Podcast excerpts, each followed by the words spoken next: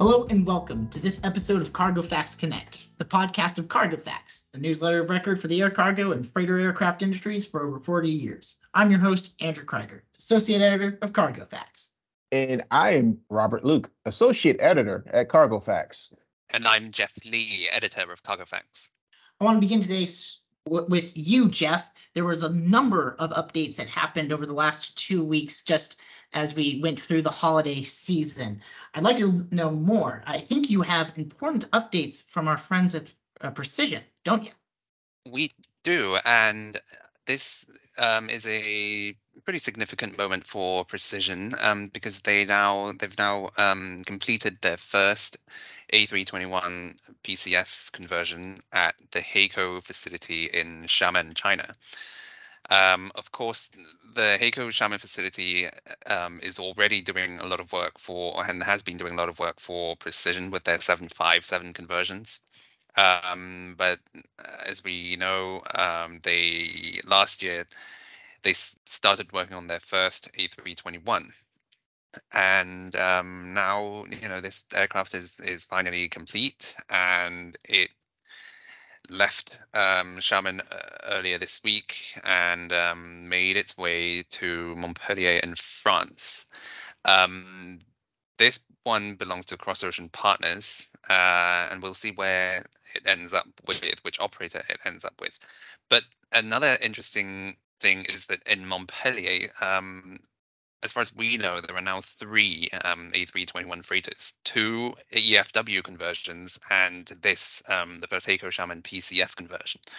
So I mean, there's yeah, there's there's a, a maintenance facility there, but um, I would love to be um, in Montpellier so I can spot these three A321s um, together at that facility. Um, you know, where they get painted and, and uh, post conversion maintenance and all that um, ahead of them being placed with uh, their operators. But uh, yeah, wouldn't that be cool to see um, three freshly converted A321s together? That that would be awesome. Absolutely. Well, we all know how you like to spend your weekends, Jeff.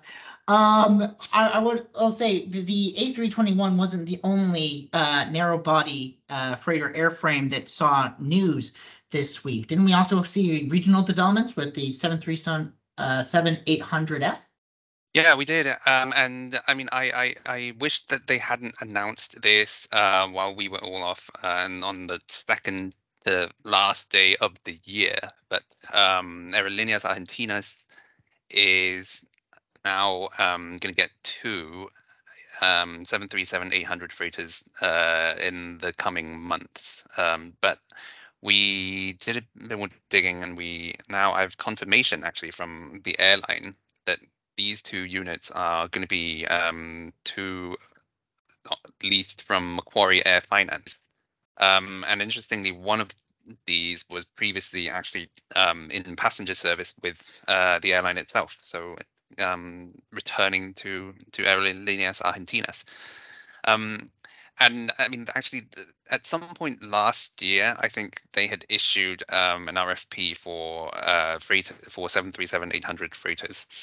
So um, yeah, this is another um, airline, um, and specifically in Latin America, um, another one that is now going to enter or re-enter the freighter space um, with the help of 737-800s.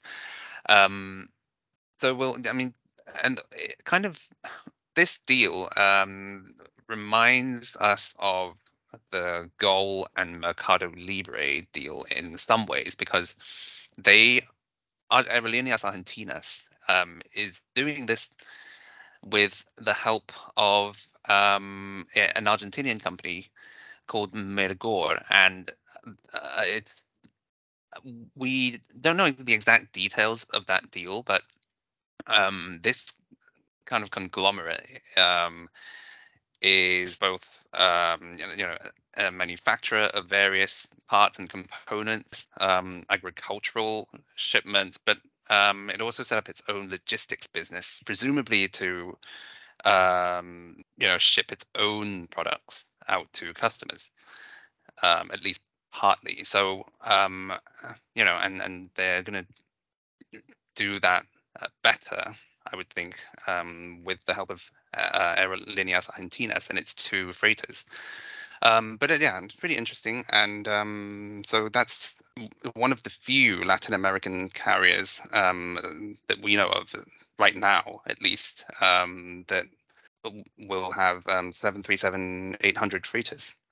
That's very exciting news. I'm I, am i am always happy to see um, such activity for the entire uh, LATAM region.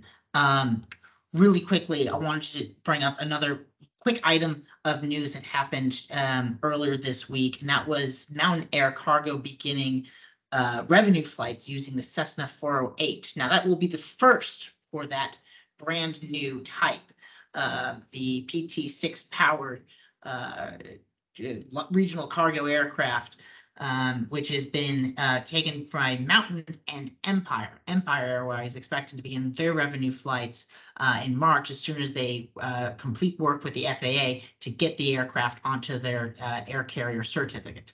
Um, but speaking of FedEx, I want to go to Robert Luke now. Robert, hmm. you sat in on their financial earnings call just before the end of the year. And from what I heard, this rather dramatic, wasn't it?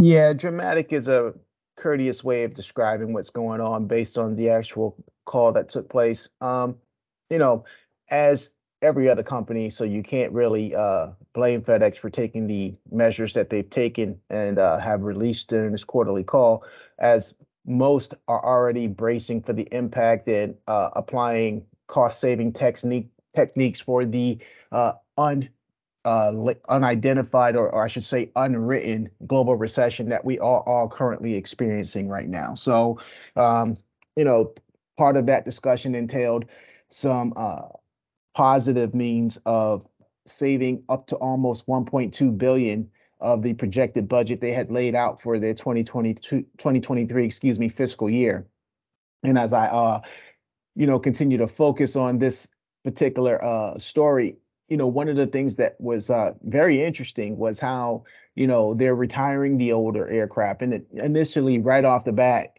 you tend to think, okay, yeah, that's cost cutting measures. That makes sense because the older aircraft usually require more work and maintenance and um, definitely burn a lot more fuel than some of the newer models that they currently have in their fleet.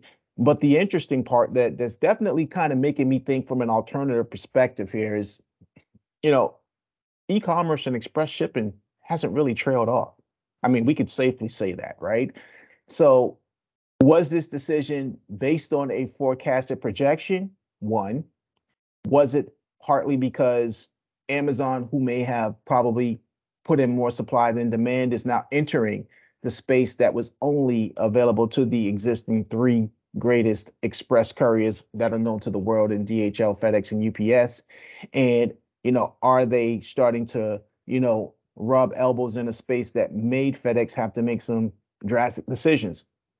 Or three, is this basically FedEx taking the proactive approach of safeguarding their assets, their growth, their capital, and just kind of weathering the storm, which we hope will be a um, very small storm that only lasts for a short time until things start to kind of stabilize and, and the growth continues to proceed in a positive trajectory gentlemen, I brought those three points up to get some feedback because I think I want to kind of dive deeper into this to give our perspective. It's not to say our perspective is correct, but it's just an opinion that of what we feel is the situation that may be going on right here as you know FedEx continues to make some more cost cutting measures and, and uh, tactics to save their uh, revenue.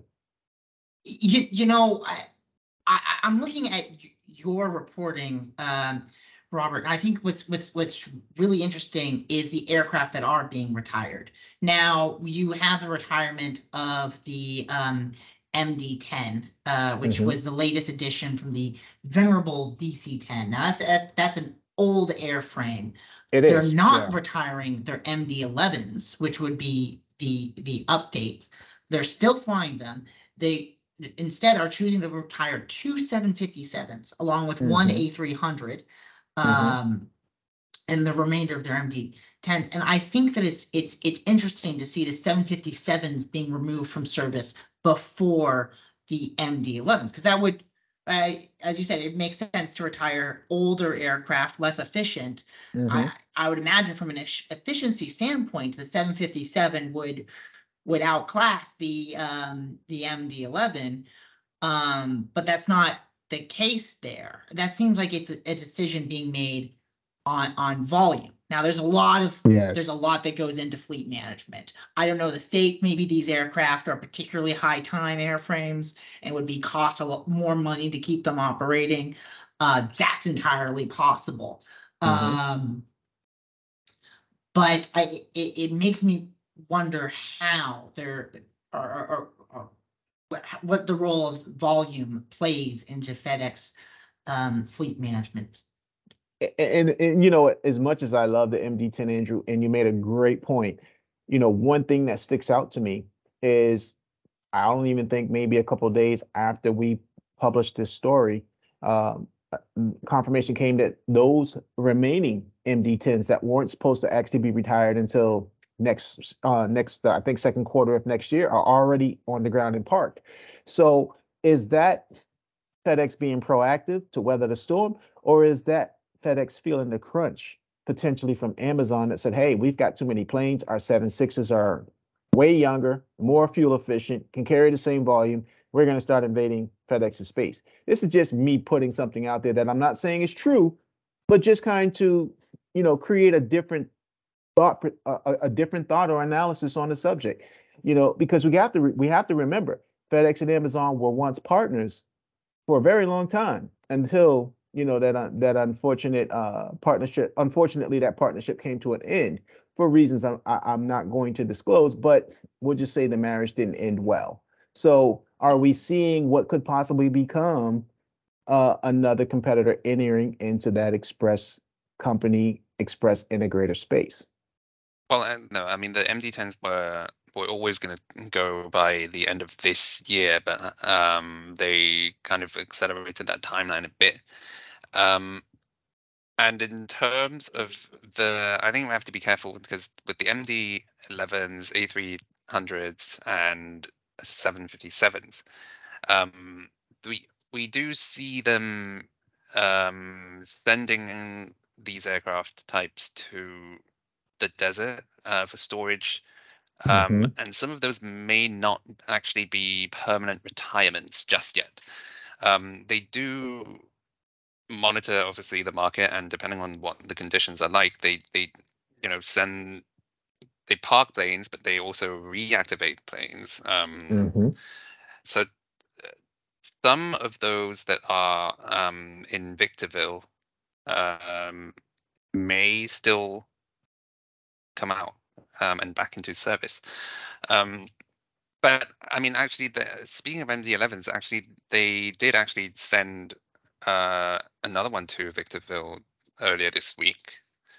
Um, so yeah, I mean, that's it, we will continue to see more of these kinds of movements, uh, whether that's with the MD11s or the uh, 757s or the or the A300s.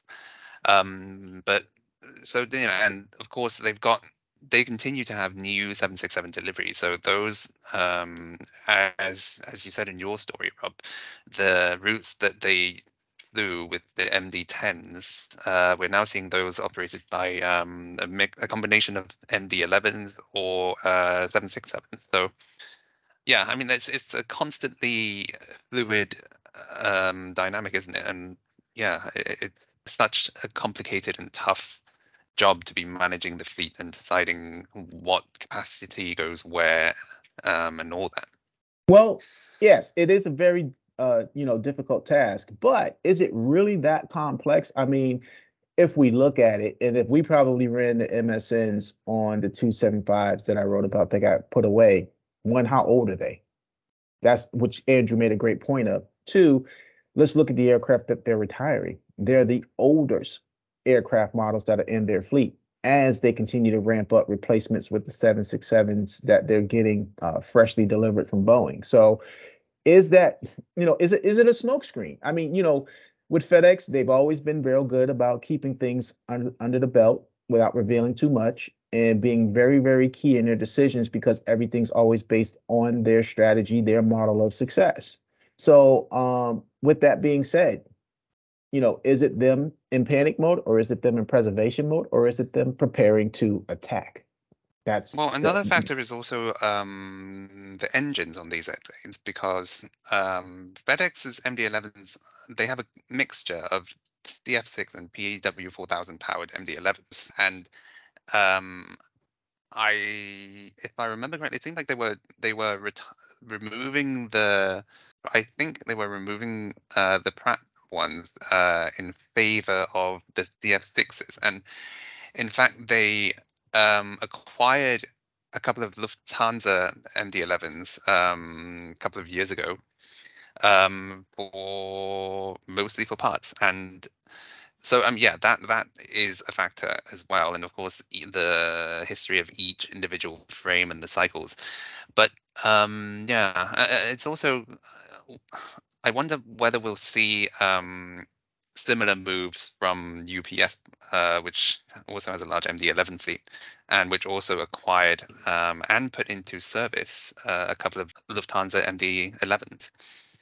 Yeah, and that's a different philosophy there. Uh, you know, they obviously are two of the uh, biggest express companies in the world, and and, and for uh, obvious reasons.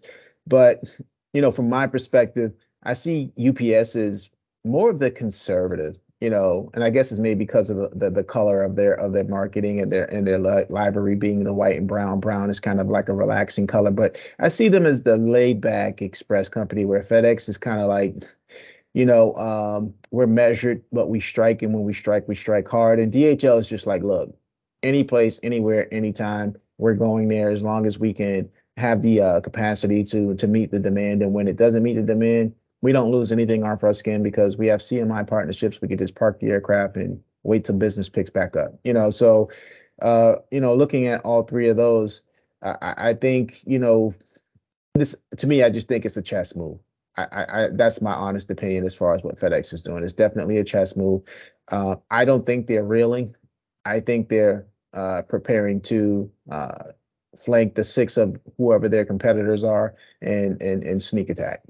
But That's the other thing, actually. They uh, kind of hinted at um, using more uh, third-party lift, and I mean they didn't go into detail, but I wonder what that means uh, and how that will affect the third-party providers um, that have been supporting FedEx, and you know, but does that mean more opportunities for those carriers?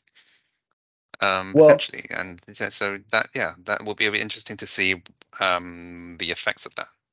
and and it's not like they don't have the inventory where they can't do it. If you look at some of the aircraft that are, that they have parked, they probably still have good life in them. And if they can, uh, you know, establish partnerships like some of these uh, third, like a lot of these logistic companies like Mercado Libre, where they get own controlled assets being operated by somebody else, they could easily just partner with those companies if the business is not coming directly to them and still indirectly get paid. Okay, I can give, I'll give you my assets, you fly it for them, and then I'm still getting paid off for putting my airplanes to work. I mean, that's that's one way of looking at it, you know.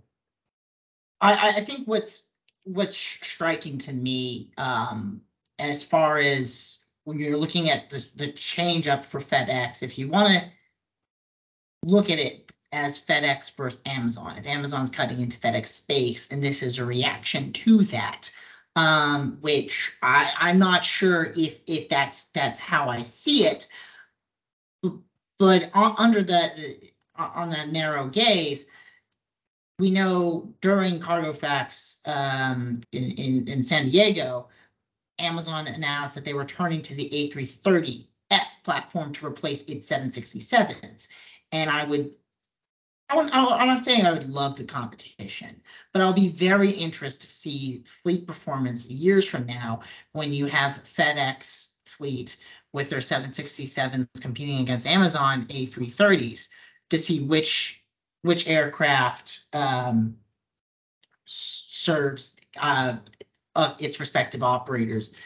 But um, I think that's going to be an interesting contest to see in the coming. It's all about the fuel burn and cost savings. Not even. I, I think that I, there's a there's a there's a dramatic space for volume. I I know um Jeff with I I hope this would will become an award-winning story reporting on the uh, enlargement of the cargo door of the A350 um competing against the 777 freighter and both of which are just trying to meet a volume capacity that's left open with the retirement of the older 747s. Um, I, I think volume has a, a is a huge role to play um, for the next generation uh, fleet. I, it's not to say that it's not. You're certainly not wrong. Efficiency is a huge factor, um, but it's not the only one. Uh, It isn't, but is volume like payload once was? Is it just trendy because now everyone's jumping to that? And it's going to just basically be a trend that eventually fades out because at the end of the day, uh, you know, fuel efficiency and operational costs will always trump anything else? Or is it actually the long-term uh, new formula to successful air cargo delivery? And on that question, that is going to be all the time we have for today. For more multimedia coverage like this, please search Cargo Facts Connect on iTunes and Spotify and search cargofacts.com. Thank you very much for tuning in.